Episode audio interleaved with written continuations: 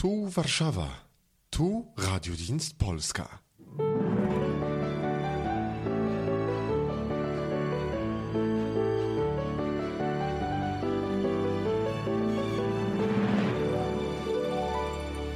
Guten Tag, meine Damen und Herren. Es ist wieder einmal an der Zeit, das Geschehen der zu Ende gehenden Woche von der Warschauer Warte aus in Augenschein zu nehmen. Herzlich willkommen also zu den Themen der Woche von Radiodienst Polska. Am Mikrofon begrüßen Sie Joachim Ciecierski und Janusz Stitzner. Wir wollen heute auf die Rede und den Auftritt des äh, Staatspräsidenten Andrzej Duda vor der UN-Vollversammlung in New York eingehen. Außerdem hat der neue Staatspräsident zum ersten Mal in seiner Amtszeit die Unterzeichnung eines vom Parlament verabschiedeten Gesetzes verweigert. Der Sejm der siebten Wahlperiode ist zu seiner letzten Sitzung zusammengetreten. Es gilt auch einige Worte dem Wahlkampf zu widmen und wir wollen auf den Verlauf der ersten Woche des 17. Chopin-Pianistenwettbewerbs eingehen. Andrzej Dudas Rede vor der UN-Vollversammlung fand zwar bereits am Montag, dem 28. September statt, doch auch in dieser Woche war sie und war sein Debüt auf dem ganz großen Parkett der internationalen Politik in Polen weiterhin Thema vieler Kommentare und Einschätzungen. Äh, die Rede Andrzej Dudas begann so. On behalf of the General Assembly, I have the honor to welcome to the United Nations His Excellency Andrzej Duda, President of the Republic of Poland, and invite him to address the Assembly. Pokój i prawo. Dwa słowa klucze dzięki którym jesteśmy w stanie zrozumieć i docenić rolę Narodów Zjednoczonych w ostatnich 70 latach historii świata. Pokój i prawo. Dwa słowa, bez których nie sposób wyobrazić sobie współistnienia narodów, grup etnicznych, wyznawców różnych religii. Frieden und Recht, zwei Schlüsselworte, dank denen wir die Rolle der Vereinten Nationen in den letzten 70 Jahren der Weltgeschichte verstehen können und zu schätzen wissen. Frieden und Recht, Zwei Worte, ohne die man sich das Zusammenleben von Völkern, ethnischen Gruppen und von Gläubigen verschiedener Religionen nicht vorstellen kann. Du, das Fazit nach 20 Minuten Redezeit lautete so. Twórzmy świat oparty na sile prawa, a nie na prawie siły. Dziękuję bardzo. Lasst uns eine Welt schaffen, die auf der Kraft des Rechtes beruht und nicht auf dem Recht des Stärkeren. Es ist äh, beileibe keine Schaumschlägerei, wenn wir sagen, dass es auf äh, Dudas Rede ein großes und positives Echo gab. Ja, das stimmt, so war es. Bei den alljährlichen UN-Vollversammlungen halten sehr viele Staats- und Regierungschefs eine Ansprache. Es werden dabei oft nur politisch korrekte Phrasen gedroschen von der Notwendigkeit des Kampfes um Frieden, Demokratie, Menschenrechte und so weiter. Der promovierte Jurist Duda hielt dagegen eine gut durchdachte Ansprache, in der er sich nur einem, aber einem durchaus wichtigen Problem widmete, der Notwendigkeit, das Völkerrecht zu achten. Äh, vor dem Völkerrecht sind alle Staaten gleich. Wer sich an das Völkerrecht nicht hält, den müsse die internationale Gemeinschaft ächten und notfalls mit Sanktionen bremsen. Die Missachtung des Völkerrechts, sagte Duda, kann ein Kriegsherd sein. Und wenn Krieg ausbricht, dann hört das Recht auf, in den Kriegsgebieten zu gelten. Dann verkörpern private Armeen, Terrorgruppen, selbstberufene Warlords das Recht. Duda sprach auch von der Notwendigkeit, das Völkerrecht zu ergänzen, äh, weil es, Zitat, inzwischen zu Konflikten kommt, bei denen man die Gegner kaum mehr ausmachen kann, weil sie keine Staaten sind, sondern schwer definierbare bewaffnete Gruppen, in denen man Soldaten von Zivilisten schwer trennen kann. Zitat Ende. Sanktionen, Hybridenkrieg, das alles scheint an die Adresse Russlands gerichtet gewesen zu sein, nachdem es die Krim besetzt hat und im Donbass Krieg gegen die Ukraine führt, ohne dass Russland beim Namen erwähnt äh, genannt wurde.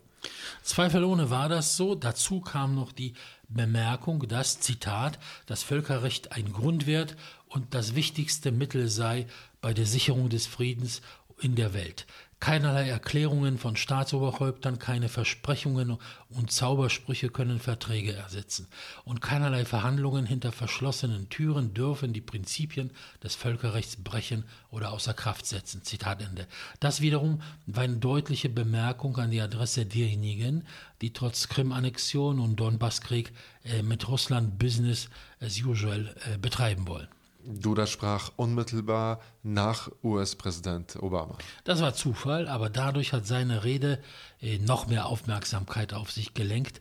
Äh, die meisten Delegierten und im Plenarsaal herrscht ja ein ständiges Kommen und Gehen, saßen zu der Zeit noch auf ihren Plätzen.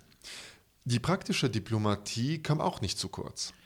Duda hatte drei Unterhaltungen mit Barack Obama beim Abendessen das der US-Präsident zu Ehren der angereisten Staats- und Regierungschefs gab.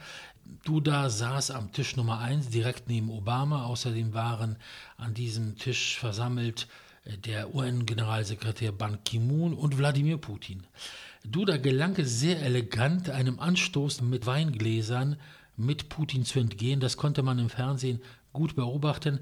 Es war ein Meisterwerk des Ausweichens.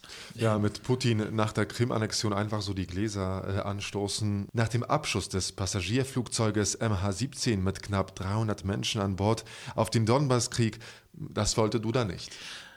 Ja, Gelegenheit zum kurzen Gespräch gab es auch, äh, als Obama das Rednerpult in der UN Vollversammlung verließ und Duda gleich nach ihm aufgerufen werden sollte. Das dritte Gespräch fand am Rande eines Mittagessens statt.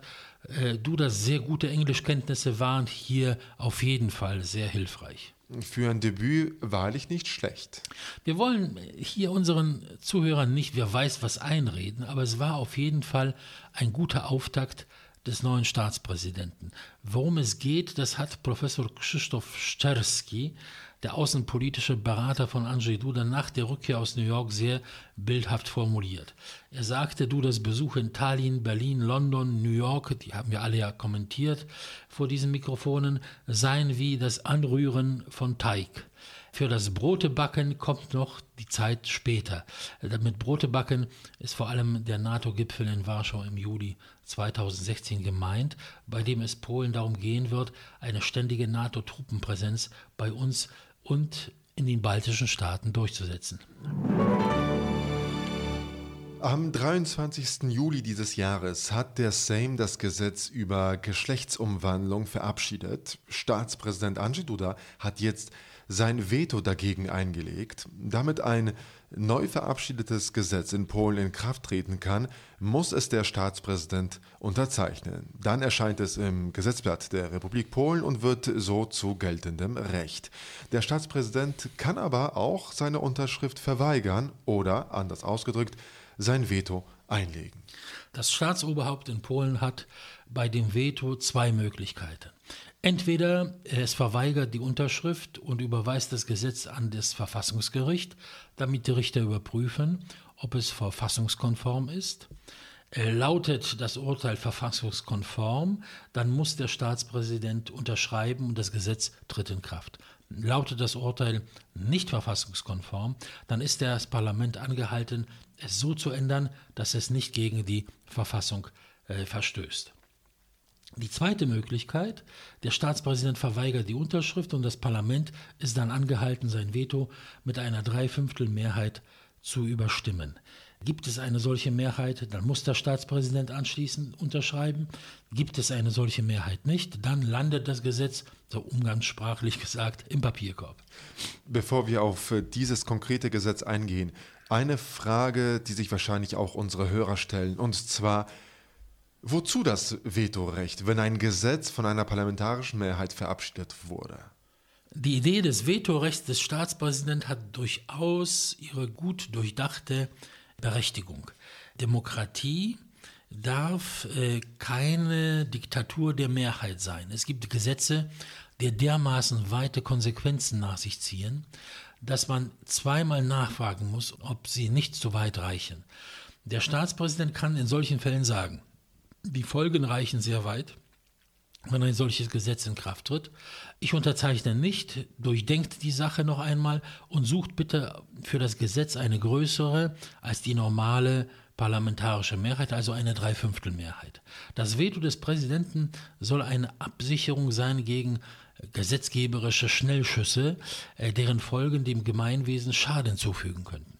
Das Veto kann aber auch missbraucht werden, die Politik einer dem Staatspräsidenten nicht genehmen Regierung lahmlegen. Natürlich, die beste Medizin wird sie missbraucht, kann Krankheiten hervorrufen und sogar zum Tod führen. Ja, fragen Sie Ihren Arzt oder Apotheker. Na, in diesem Fall eher die Staatsrechtler. Ja, was hatte Staatspräsident Duda an dem Gesetz über die Geschlechtsumwandlung auszusetzen? Na, es steht generell ganz im Zeichen der Gender-Ideologie und wurde von der Abgeordneten Anna Grodzka, die früher Krzysztof Bongowski hieß und eine Geschlechtsumwandlung vorgenommen hat, sowie von dem Abgeordneten und homosexuellen Aktivisten Robert Biedroń vehement forciert.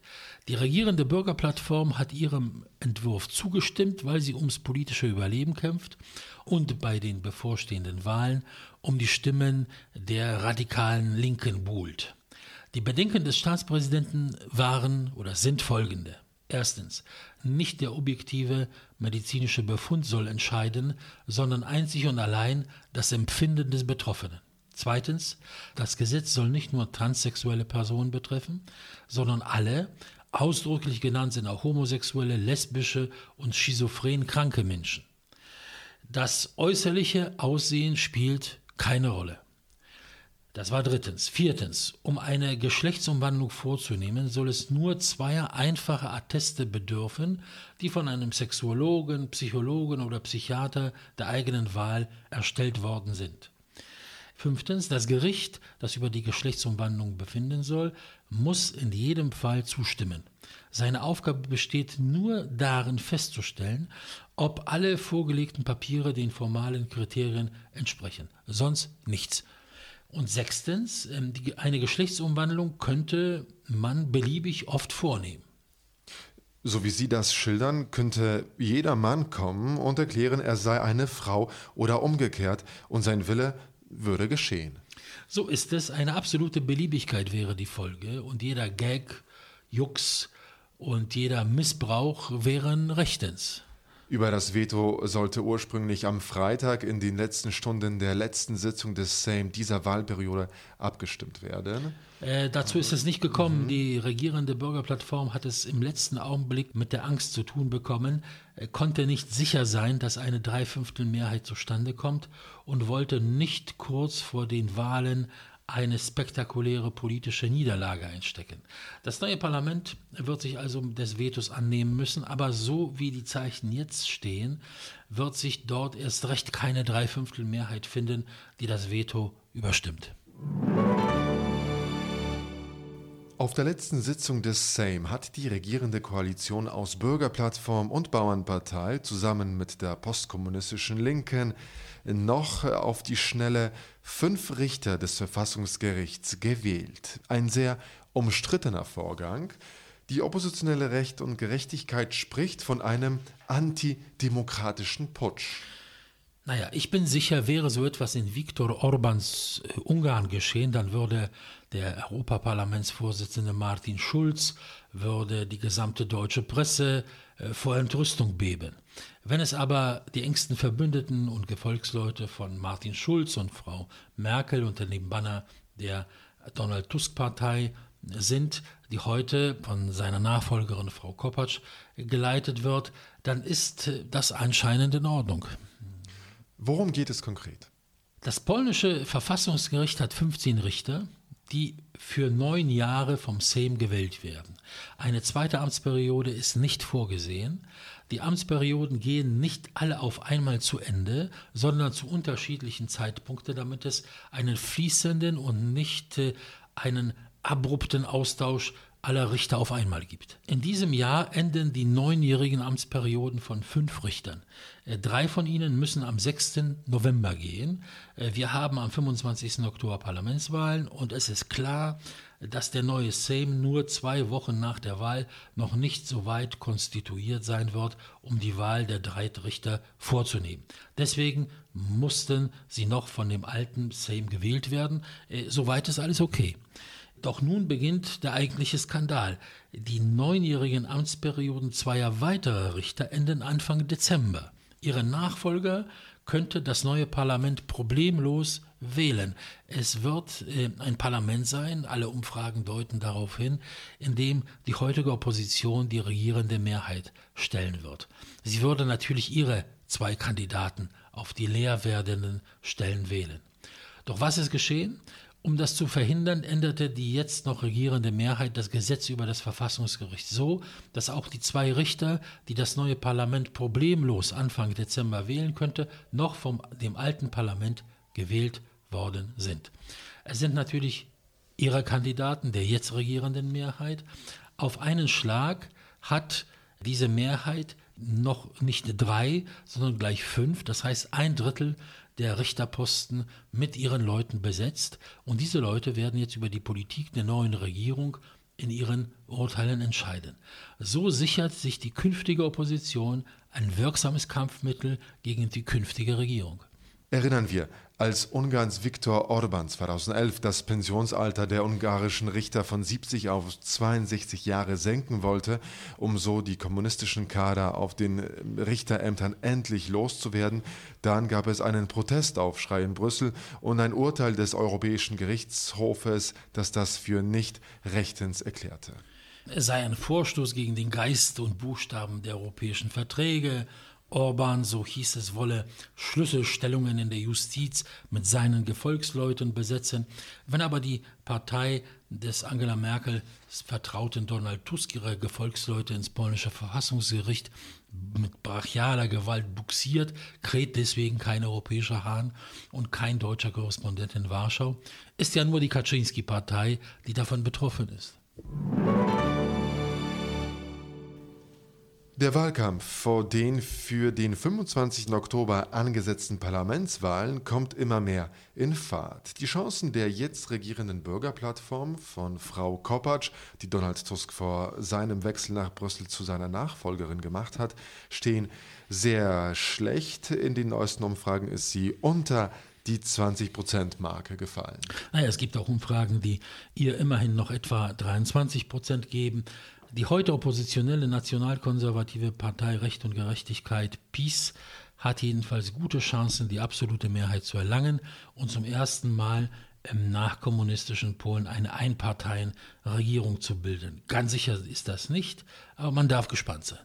In den letzten Wochen hat sich die Situation der Regierungspartei nicht verbessert. Vor allem hat es Frau Kopacz nicht leicht. Auf einer der Kundgebungen sagte sie wörtlich, Anders als meine politischen Konkurrenten trage ich nicht im Hinterkopf die Absicht, hinterrücks Kernkraftwerke zu bauen.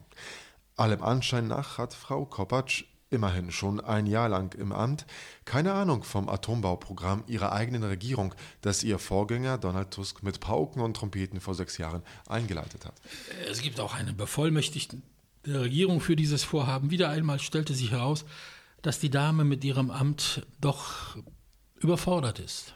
Einen weiteren Tiefschlag hat der Kopacz-Partei der gerade als Staatspräsident abgewählte Bronisław Komorowski versetzt. Zu einem stellte sich heraus, dass in seiner Amtszeit wahrscheinlich einer seiner Mitarbeiter zwei wertvolle Gemälde aus der Präsidialkanzlei gestohlen hat. Das Verschwinden wurde nicht der Polizei gemeldet, nirgendwo vermerkt. Komorowski, vor kurzem darauf äh, von der Presse angesprochen, tat das als eine Lappalie ab. Äh, nicht nur das, Komorowski hat am letzten Tag seiner Amtszeit für sich eine elegante, gut 100 Quadratmeter große Wohnung im feinsten Warschauer Viertel aus den Beständen der Präsidialkanzlei gemietet, für umgerechnet etwa 400 Euro im Monat. Die gängige Marktmiete für eine solche Wohnung beträgt etwa das Sechsfache, also um die zweieinhalbtausend Euro. Pikantes Detail, Komorowski hat eine eigene Wohnung in Warschau, 120 Quadratmeter groß, aber er vermietet sie an eine Anwaltskanzlei für umgerechnet 2500 Euro. Die monatliche Differenz macht also 2100 Euro aus, die er daran äh, verdient. Jetzt wurde auch noch bekannt, dass Komorowski sich hunderte von Gegenständen, von Wodkagläsern bis zu Möbeln, Teppichen und Kronleuchtern aus den Beständen der Präsidialkanzlei für geradezu lächerliche Beträge für die Einrichtung seiner Stiftung ausgeliehen hat, also Sessel für zwei Cent und Tische für fünf Cent umgerechnet. Äh, und letztes, äh, diese Woche flog äh, der gerade abgewählte Staatspräsident nach Amerika, um an einem hochpeinlichen Wettbewerb auftritt mit halbnackten Cheerleader-Mädchen für eine polnische Geldwechselfirma teilzunehmen. Honorar wie man munkelt, etwa 250.000 Euro. Man kann sich fragen, ob der Mann dann nicht in der Lage ist, sich ein paar Sessel und ein paar Schränke für sein Büro zu kaufen. Äh, warum sage ich das alles? Weil die Bürgerplattform nicht ohne Grund, wie man sieht, immer mehr als eine reine Partei der Raffgier, der Korruption, der Inkompetenz angesehen wird. Wenn jemand fragt, das ist der wichtigste Grund für ihren steilen politischen Sinkflug. Mit welchen Argumenten führt sie den Wahlkampf? Es sind leider meistens so Ad-Hoc-Ideen, die sich aus der Situation ergeben. Erstes Beispiel. Nach Polen sollen, das hat Frau Kopacz in Brüssel äh, eingewilligt, 12.000 Flüchtlinge kommen. Die Opposition und mir, mit ihr die Öffentlichkeit fragt daraufhin, und was ist mit den Zehntausenden von Polen in Kasachstan, in den Kampfgebieten, in der Ukraine und so weiter, die seit Jahren, wie einst die Kasachstan-Deutschen, die längst schon alle in Deutschland sind, auf ihre Übersiedlung nach Polen warten. Daraufhin wird Hals über Kopf ein Rückwanderungsplan vorgestellt, den man sofort ansieht, dass er eigentlich nur aus heißer Luft besteht. Zweites Beispiel, der Kohlebergbau, acht Jahre lang von der ähm, Regierung Donald Tusk völlig ignoriert, stürzt ab in eine tiefe Krise. Äh, über eine Wahlkampfnacht entsteht ein Sanierungsplan, der einfach nicht umsetzbar ist. Und so geht es in einem fort. Das Wesen des Wahlkampfes der Bürgerplattform besteht darin, vor allem Tag für Tag Horrorszenarien zu zeichnen, was passiert, wenn die Kaczynski-Partei an die Macht kommt. Äh, das sind Zitate von Frau Kopacz nur aus dieser Woche, die ich mir hier herausnotiert habe. Wir stehen vor der Wahl zwischen Eintracht und Ordnung und dem Fanatismus. Ich überlege immer wieder aufs Neue, wie schrecklich es sein wird, wenn diese unverantwortlichen, nur mit vom Rachegedanken getragenen Menschen an die Macht kommen. Wir sind eine europäische Partei, wir wollen das Land nicht ins Mittelalter zurückführen. Sie werden uns hier das Leben zur Hölle machen. Sie wollen uns von Europa abwenden und so weiter und so fort. Ja, aber wie man sieht, ähm, zeigen solche Warnungen fast keine Wirkung mehr. Ja, die Bürgerplattform möchte noch einmal, wie so oft zuvor, ihre Stammwähler, die heute tief enttäuscht, zumeist nicht zur Wahl gehen wollen, auf diese Art und Weise äh, doch noch mobilisieren. Einer ihrer führenden Politiker sagte, das neulich in einem Anflug von Ehrlichkeit, Zitat, sie sollen sich die Nase zuhalten, aber doch uns wählen. Zitat Ende. Doch die Methode, die lange gewirkt hat, ist zu abgedroschen und sie enthält nur eine negative Botschaft. Und das wirkt sie sehr kontraproduktiv ne, aus. Die Hysterie von Frau Kopacz, zu sehen anhand dieser Zitate, hat schon etwas Kabaretthaftes. Das Internet lachte darüber und der neu gewählte Staatspräsident Andrzej Duda, der angeblich als Kettenhund Jarosław Kaczynskis und mittelalterlicher Großinquisitor auf der politischen Bühne wüten sollte, entpuppt sich als ein völlig normaler, dazu ein durchaus talentierter Politiker. Międzynarodowy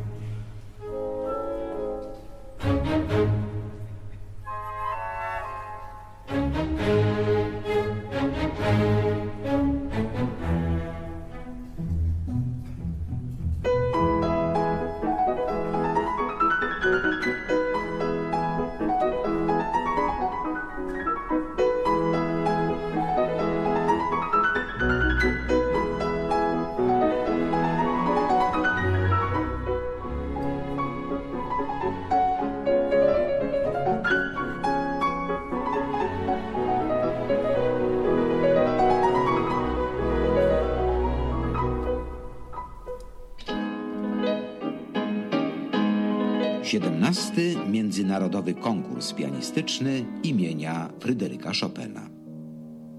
Vom politischen Wettbewerb, meine Damen und Herren, wollen wir jetzt übergehen zu einem nicht minder spannenden künstlerischen Wettkampf. Eingeleitet von dem gerade gehörten Signal wollen wir heute und in den nächsten Sendungen auf den 17. Internationalen Chopin-Pianisten-Wettbewerb eingehen, der seit dem 1. Oktober Polen in Atem hält und noch bis zum 23. Oktober halten wird.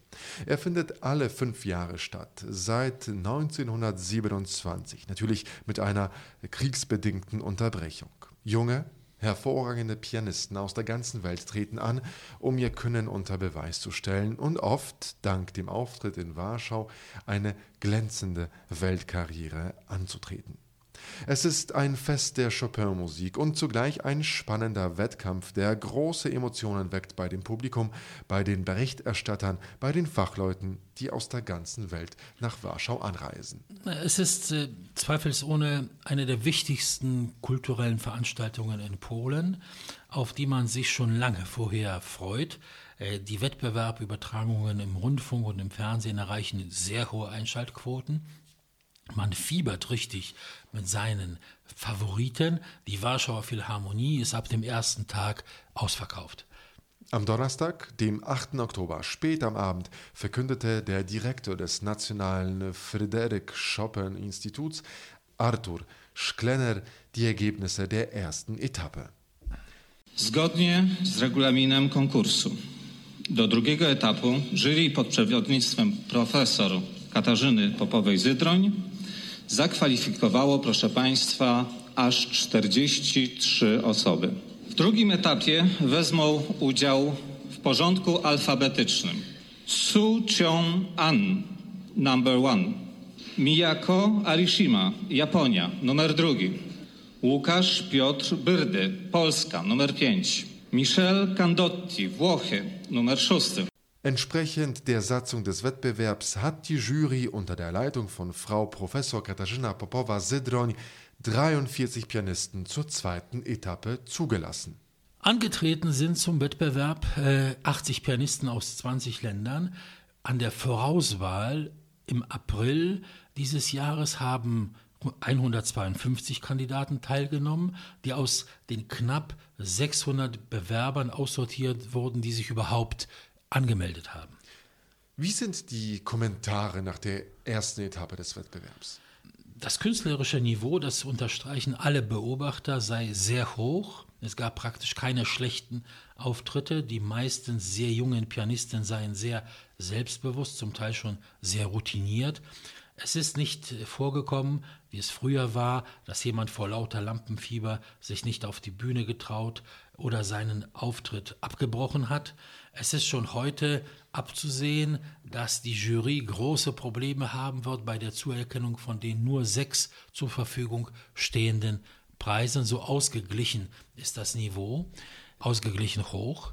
Die Fachleute sagen auch, man sieht, wie der Fortschritt, das Internet, die offenen Grenzen dazu geführt haben, dass die führenden jungen Chopin-Interpreten der Welt, die ja nach Warschau kommen, sich emanzipiert haben. Zweite wichtige Bemerkung, die einst dominierenden nationalen Stile bei der Chopin-Interpretation, der etwas mechanische der Asiaten, der voluminöse äh, der Russen, der romantische der Polen, haben sich heute durch den internationalen Austausch äh, durch und durch vermischt. Es gibt Südkoreaner, die wie Russen spielen, weil sie am Moskauer Konservatorium lernen. Es gibt Russen, die wie früher die Amerikaner spielen und so weiter und so fort. Sehr kontrovers wird am Rande darüber diskutiert, ob es richtig war, zu dem jetzigen Wettbewerb bereits 16-jährige Pianisten zuzulassen. Das ist wahr. Unter den ganz Jungen, die das Publikum verzaubert haben, war die 16-jährige, fantastisch begabte Japanerin Najino Maruyama. Hören wir ihre Interpretation von Chopins Etüde Gismol Opus 25 Nummer 6.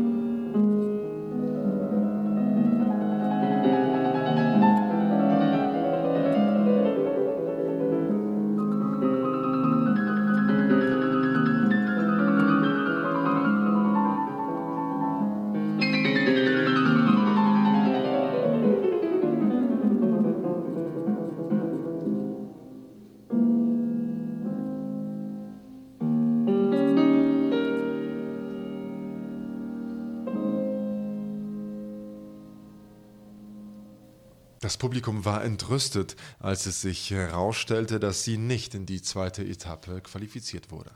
Die Jury scheint die Meinung zu vertreten, dass solche jungen Talente noch Zeit haben, dass sie, wenn sie so früh mit Lorbeeren bedacht werden, von der Konzertindustrie im Nachhinein als Wunderkinder geradezu verheizt werden, keine Zeit und Gelegenheit haben werden, an ihrem Können, an ihrem Repertoire zu feilen.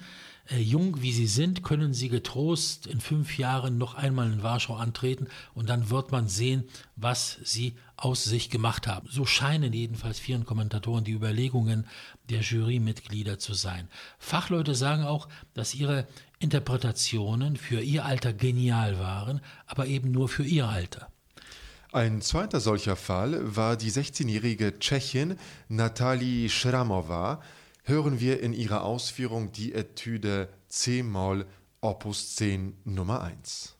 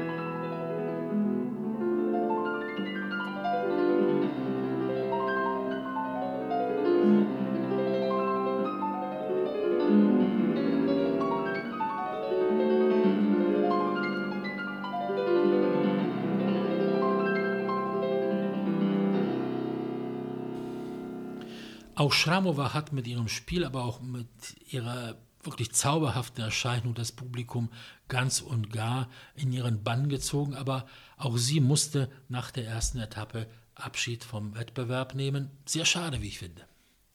Das Hochfest der Chopin-Musik geht in Warschau jetzt in seine zweite Runde. 43 Interpreten machen weiter. Und die asiatische Dominanz ist mit dem bloßen Auge zu sehen.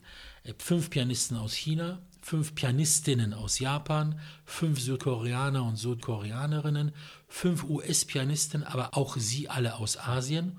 Europa repräsentieren unter anderem acht polnische Pianisten von den 14, die zum Wettbewerb zugelassen wurden. Na, man darf gespannt sein. Nächste Woche wollen wir in den Themen der Woche unseren Bericht vom 17. Äh, Internationalen Pianisten Chopin-Wettbewerb fortsetzen. Für heute bedanken sich aus Warschau für Ihre Aufmerksamkeit. Janusz Stützner und Joachim Ciecierski. Auf Wiederhören. Do usłyszenia.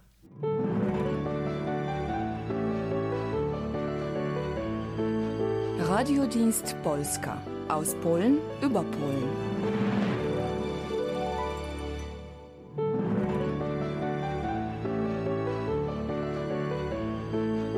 Radiodienst Polska aus Polen über Polen.